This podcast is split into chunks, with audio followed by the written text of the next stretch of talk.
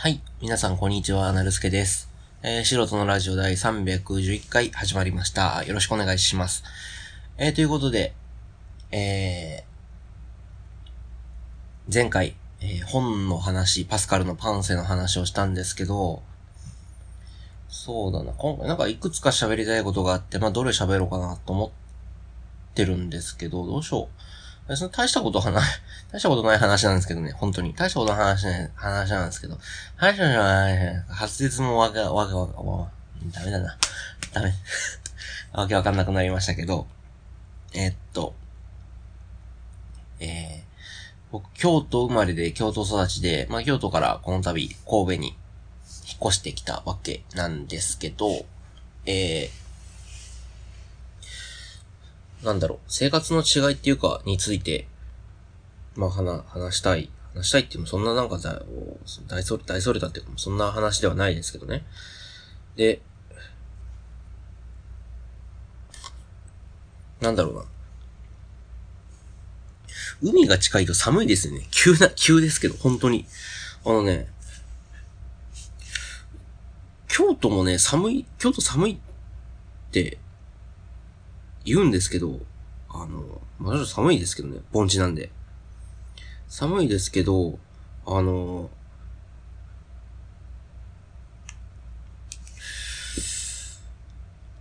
なんだろ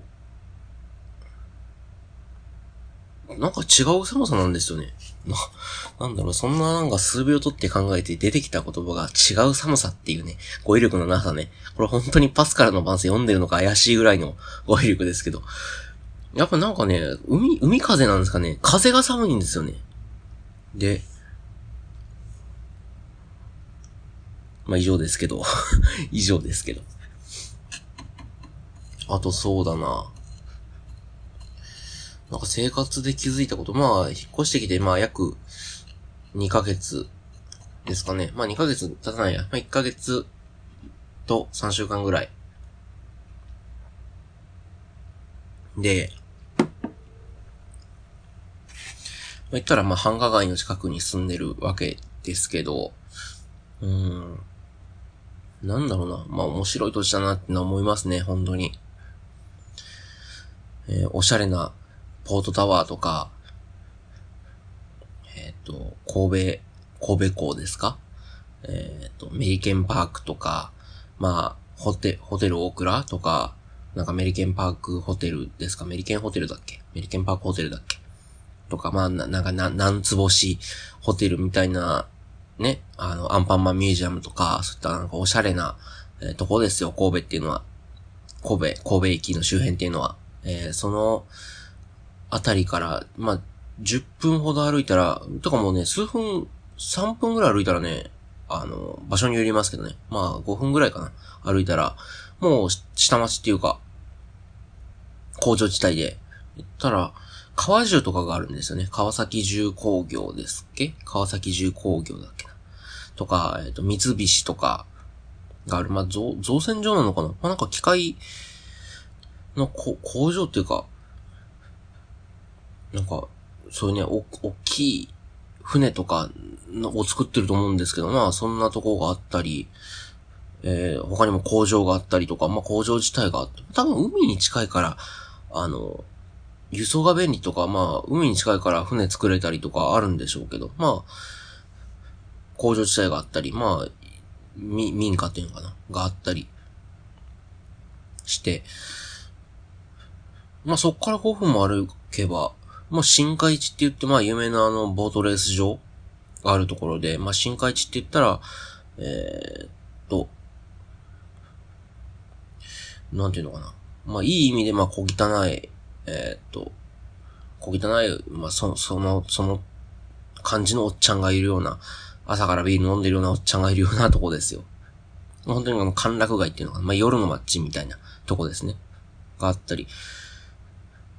神戸駅からね、一駅、二駅ですか？行けば、二駅かな？行けば、三駅かな？二二、三駅行けばもう長田区なんですよね。だから長田区ってまあ有名なとこですけどね。えー、があって。逆の方向に二駅行けば三宮があるんですよ。なんで、本当にね、あそこら辺ってね、あの、なんていうのかな、多種多様っていうかね、いろ、いろんな、世界の人間が、えー、混じり合ってる場所で、なかなか面白いなって思いますね。うん。なんだろう、東京みたいにもう、ずっとっていう、とこではないですね。なんだろう。23区に入ればずっと都会とか、まあそう、そういうわけでもないのかな。まあ、23区外れたら田舎だから、まあ境はそうかもしれないんですけど、えー、そうではなくて、なんだろう。本当もう超至近距離ですよ。言ったら、新海地からポートタワーまで歩いて、15分ぐらいですかね。うん。15分、もっとか20分、20分かかんない。でも15分、早歩きで15分とかだと思うんですよ。本当にまあ全然歩いていける距離なんですよね。で、まあ面白い土地だなと思う反面、割と住みやすい土地でもあるかなと思います。まあ治安はどうかはさておいて。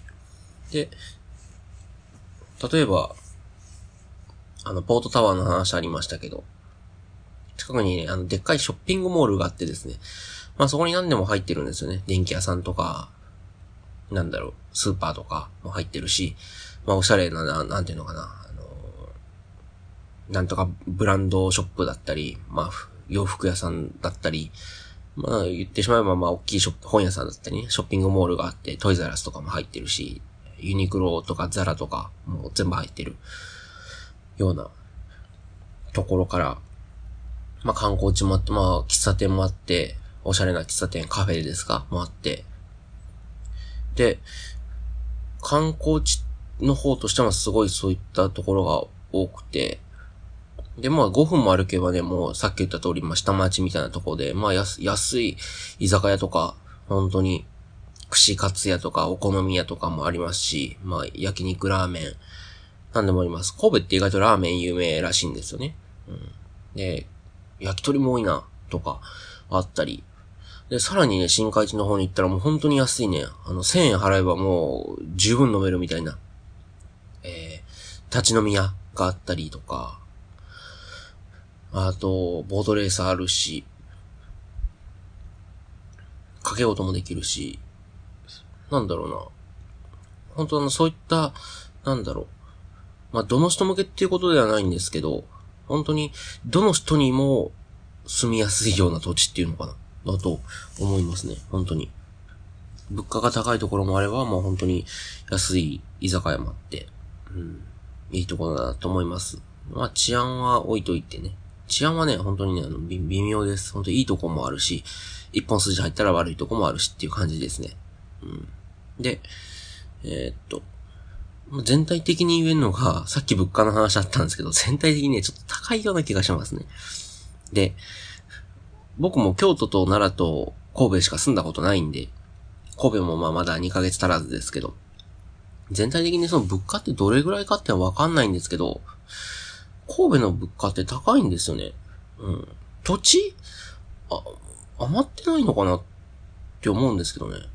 うん。確かにまあ、空き地とかはない、あまりないですけど、でもそんなに東京ほどね、あの、ぎゅうぎゅうなわけでもないし、うん。むしろね、大阪が異常なのかなって思いますね。大阪って意外と、商売人の街だから、あの、人口密度高くて、まあ土地の値段が高くても、まあ物価安かったりするとこあるじゃないですか。もちろんあの、北区とかね、あの、北の方とか有名なところはまあ高いとこもありますけど、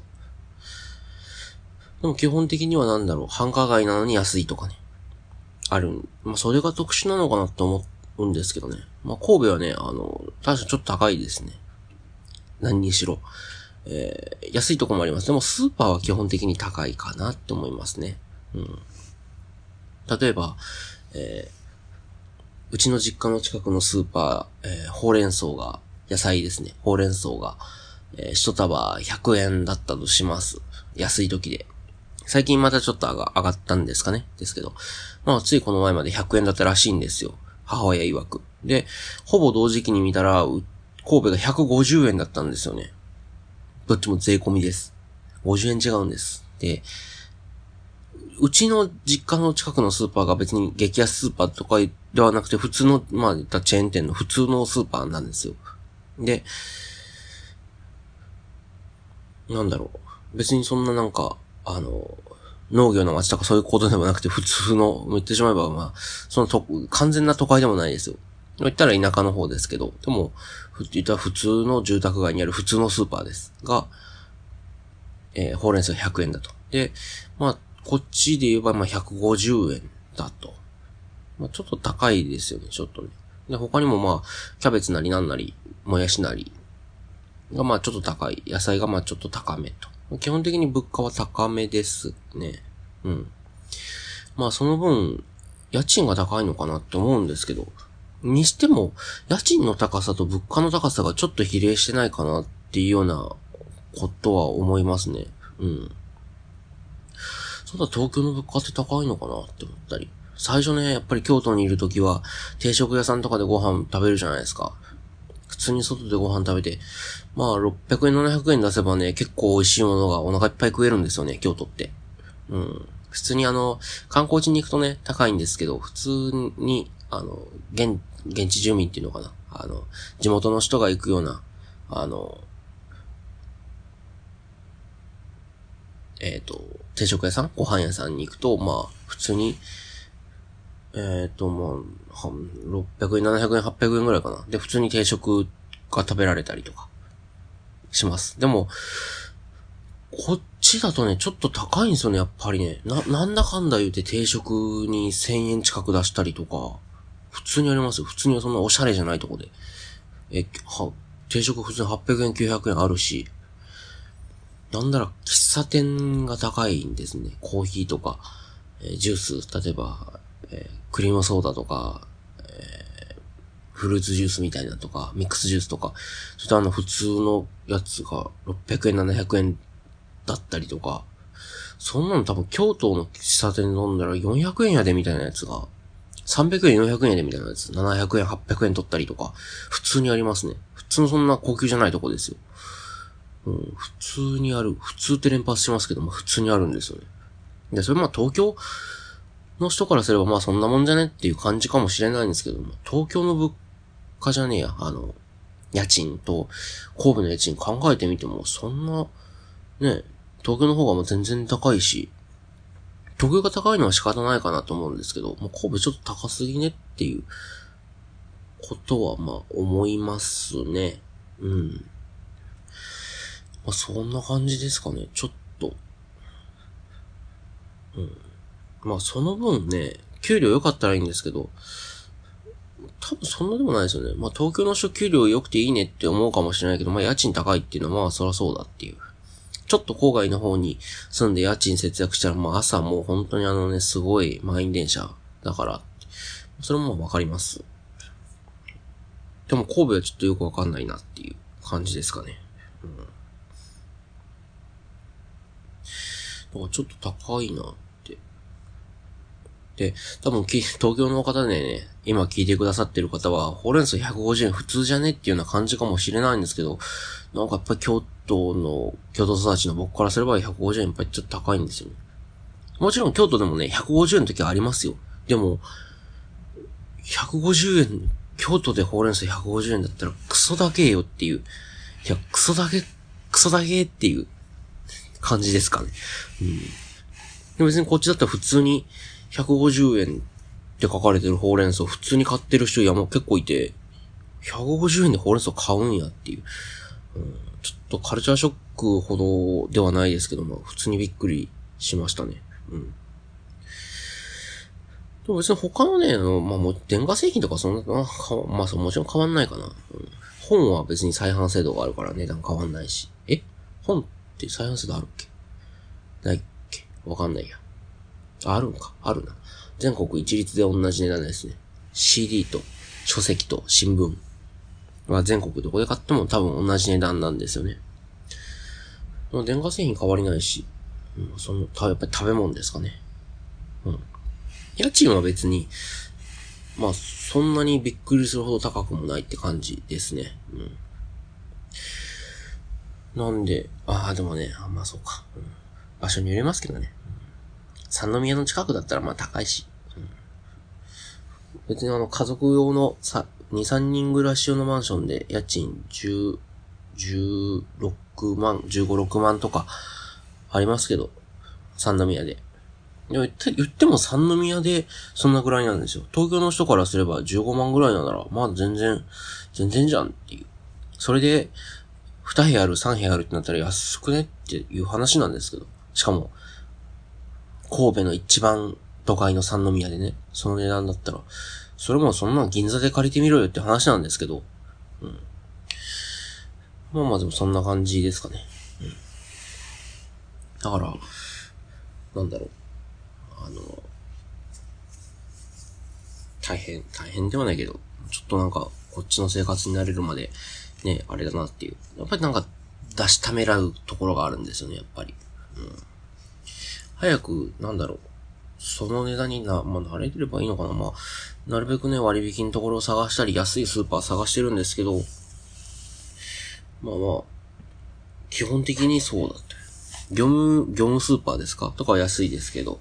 でもまあ、京都よりもちょっと高いなっていう感じなんですよね。うん。だからまあ、チラシ見る回数増えましたね、やっぱりね。うん、今日、あの、日曜日これが安いから卵はこの日に買おうとか、卵は火曜日に買おうとかね。そんなこと考えてます。主婦って大変やなって思いますね、こうなったらね。うん、何の話かなって思うんですけど。もう時間なんでそろそろね。っていうことで、えー、聞いてくださった方、ありがとうございました。えー、何かご意見ご感想ありましたら、概要欄のメールアドレスまでメールよろしくお願いします。えー、そうですね。それでは、えー、素人のラジオ第311回、えー、お相手はなるすけでした。ありがとうございました。それでは、さよなら。